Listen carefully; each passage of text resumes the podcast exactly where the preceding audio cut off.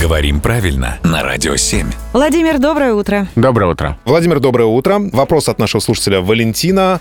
Часто слышу от коллег, мы конструктора, или, кстати, конструкторы тоже интересно, как они произносят слово «наружняя», «наружней». Уверен, что это неправильный вариант. Что скажет эксперт? То есть не через «и» и не через «я» получается. Как? Ну, во-первых, о профессии. Конструкторы, только такой вариант в словарях. Причем независимо, это специальность или это детская игра, все равно конструкторы. А что касается слова, о котором вопрос, На слуху наружняя реклама почему-то, вот у меня в голове. да, Я слышу так. да, но тем не менее в словарях только наружный, и, соответственно, наружная реклама, наружные везде «н» твердый.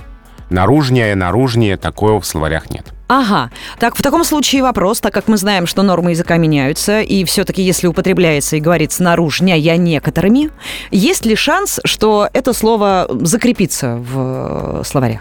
Ну, не исключено. У нас есть похожие примеры. Когда-то было только междугородный, а потом распространилось междугородний и стало правильным. Так что наружный и наружней могут пойти по такому пути. Ну, посмотрим. Пока только наружный. Спасибо большое, Владимир. Напомню для всех слушателей, что свои вопросы вы можете задавать всегда абсолютно на нашем сайте radio7.ru.